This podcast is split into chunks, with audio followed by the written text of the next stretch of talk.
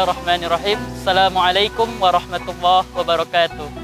Innal hamdalillah nahmaduhu wa nasta'inuhu wa nastaghfiruh wa na'udzu billahi min syururi anfusina wa min sayyiati a'malina. May yahdihillahu fala mudhillalah wa may yudlil fala hadiyalah. Alhamdulillahirabbil alamin. Bersyukur kita kepada Allah yang senantiasa mencurahkan kasih sayangnya kepada kita dengan limpahan rahmat, karunia nikmat, baik itu nikmat iman, kesehatan, ataupun nikmat-nikmat lainnya. Sehingga pada Ramadan hari ini kita masih diberikan oleh Allah kesempatan untuk senantiasa memperbaiki diri, untuk memperoleh ampunannya dalam menggapai ketakwaan kepada Allah Subhanahu wa taala. Salawat beriringkan salam kepada Nabi Muhammad sallallahu alaihi wasallam. Allahumma salli ala Muhammad wa ala ali Muhammad. Masyiral muslimin rahimakumullah. Seperti yang telah kita ketahui bersama, bahwa salah satu tujuan Allah ciptakan kita dunia adalah untuk senantiasa beribadah kepadanya.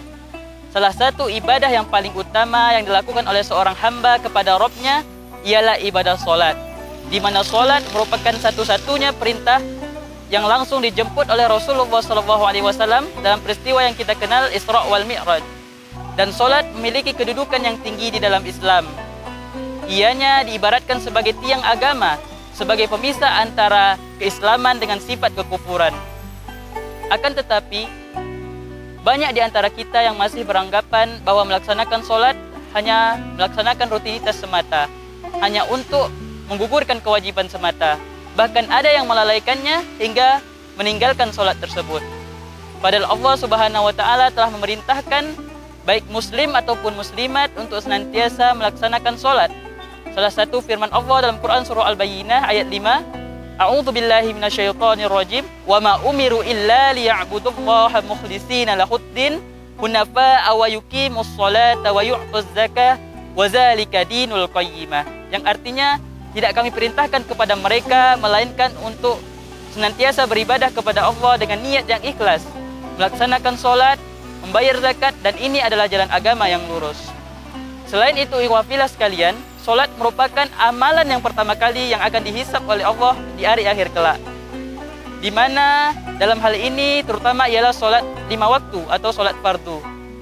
Dikatakan apabila solat seseorang itu baik, senantiasa ia jaga, dilaksanakan dengan niat yang ikhlas, maka amalan-amalan yang lain akan ikut baik. Akan tetapi apabila solatnya rusak, maka amalan yang lainnya juga akan ikut rusak. Sebagaimana dalam hadis yang diriwayatkan oleh Abu Hurairah radhiyallahu an, Rasulullah sallallahu alaihi wasallam bersabda, "Innama awwalu ma yuhasabu bihil 'abdi yaumal qiyamah min amalihi salatuhu." Sesungguhnya amalan yang pertama kali dihisap oleh Allah di hari kiamat ialah solatnya. Fa in solahat waqad aflaha wa anja. Apabila solatnya baik, maka sungguh ia telah beruntung. Wa in fasadat waqad khaba wa khasira. Apabila solatnya rusak, maka sungguh ia menjadi orang yang merugi. Dan kemudian apabila saat dihitung solat lima waktunya ternyata tidak lengkap, maka Allah akan berkata, Unzuru halli abdi min tatawu. Lihatlah dari amalan solat sunnah hambaku. Sehingga amalan solat sunnahnya inilah yang nantinya akan melengkapi dari kekurangan dari solat wajibnya.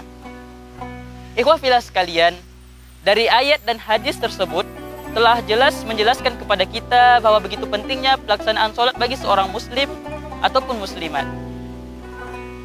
Allah tidak akan memerintahkan sesuatu kepada hambanya, melainkan terdapat keutamaan, hikmah, dan manfaat bagi yang melaksanakannya. Hal ini termasuk sholat ataupun amalan soleh yang lainnya. Sebagaimana Allah berfirman dalam Quran Surah An-Nahl ayat 97, Man amila salihan min dzakarin aw untha wa huwa mu'min hayatan thayyibah. Barang siapa yang beramal solih dari laki-laki ataupun perempuan dan ia seorang mukmin yang beriman kepada Allah, maka Allah akan menjadikan kehidupannya yang lebih baik. Ikhwah bila sekalian, hayatan thayyibah yang dimaksud di sini ialah kehidupan yang baik yang memberikan manfaat baik itu di dunia terlebih lagi di akhirat kelak. Dan banyak keutamaan dan hikmah yang didapatkan jika seseorang melaksanakan sholat. Di antaranya keutamaan dari sholat fardu atau sholat lima waktu yang pertama ialah ia akan menjaga yang melaksanakannya dari perbuatan keji dan mungkar. Allah berfirman, "Utlu ma min ilaikal kitab wa aqimus shalah inna sholata tanha 'anil fahsya'i wal munkar. Yang artinya bacalah dari kitab yang telah diwahyukan, dirikanlah solat. Sesungguhnya solat akan mencegah dari perbuatan keji dan mungkar. Bagaimana seseorang akan terbebas dari perbuatan tersebut? Karena apabila seseorang melaksanakan solat dengan niat yang ikhlas, dengan keimanan, maka akan lahir rasa takut di dalam dirinya untuk melanggar segala perintah Allah. Hal inilah yang akan menjaga seseorang dari perbuatan keji dan mungkar.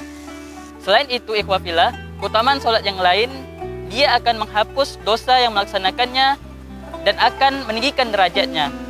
Sebagaimana dalam hadis dikatakan, Inna salatul khamsun wal jum'atu ila jum'ah wa ramadhanu ila ramadan mukaffarat ma bainahunna idza tunibatil kaba'ir yang artinya di antara waktu sholat lima waktu, Jumat ke Jumat, dan Ramadan ke Ramadan, maka akan menghapuskan dosa di antaranya. Dalam hadis lain juga dia katakan, uh, apabila seseorang melaksanakan sholat lima waktu, diibaratkan atau dianalogikan sebagai seseorang yang mandi selama lima kali, sehingga akan membersihkan tubuhnya. Begitu juga sholat akan membersihkan dosanya. Kemudian dalam hadis lain juga dikatakan apabila seseorang bersuci atau berwuduk dari rumahnya, kemudian melangkahkan kakinya ke masjid dengan niat untuk melaksanakan sholat yang telah diperintahkan kepadanya, maka salah satu langkahnya akan menghapus dosanya, dan langkah yang lain akan meninggikan derajatnya di surga. Masyirul muslimin, rahimakumullah, banyak keutamaan-keutamaan lain yang didapatkan dari pelaksanaan sholat, baik itu sholat fardu ataupun sholat sunnah. Solat sunnah contohnya pada bulan Ramadan ini terdapat qiyam Ramadan atau solat tarawih. Dikatakan mengqama Ramadan imana wa ihtisaban ghufira lahu taqaddama min zambi. Barang siapa yang melaksanakan qiyam atau solat Ramadan, solat tarawih dengan penuh keimanan dan mengharapkan pahala dari Allah, maka Allah akan menghapuskan dosanya yang telah lalu. Dan banyak keutamaan yang lain, contohnya pada solat sunnah fajar Rakaatul fajri khairu dunya wa ma fiha. Dua rakaat sebelum sajar lebih baik daripada dunia dan isinya. Kemudian contohnya yang lain adalah sholat sunnah rawatib atau dua sholat sunnah yang dilakukan menyertai sholat fardu. Dikatakan man sholat asnata asyara rakaatan fi yaumi wa buniya lahu bihinna baitul fil jannah. Barang siapa yang melaksanakan sholat rawatib 12 rakaat pada siang dan malamnya, maka akan dibangun baginya sebuah istana di surga. Dan banyak keutamaan-keutamaan yang lain yang didapatkan dari pelaksanaan sholat itu sendiri. Maka dari itu, mari kita koreksi diri kita bagaimana kita melaksanakan sholat selama ini. Apakah senantiasa kita jaga, kita laksanakan dengan niat dan ikhlas, sesuai dengan sunnah yang diajarkan Rasulullah, atau sebaliknya, semuanya itu terdapat pada diri kita. Demikianlah yang dapat saya sampaikan. Semoga kita termasuk hamba yang senantiasa menjaga solatnya dan juga memanfaatkan waktu di bulan Ramadan ini semaksimal mungkin sehingga kita mengharapkan surga yang dijanjikan oleh Allah di hari kiamat kelak. Mohon maaf apabila ada kesalahan. Subhanakallahumma wa bihamdika asyhadu an la ilaha illa anta astaghfiruka wa natubu ilaik. Assalamualaikum warahmatullahi wabarakatuh.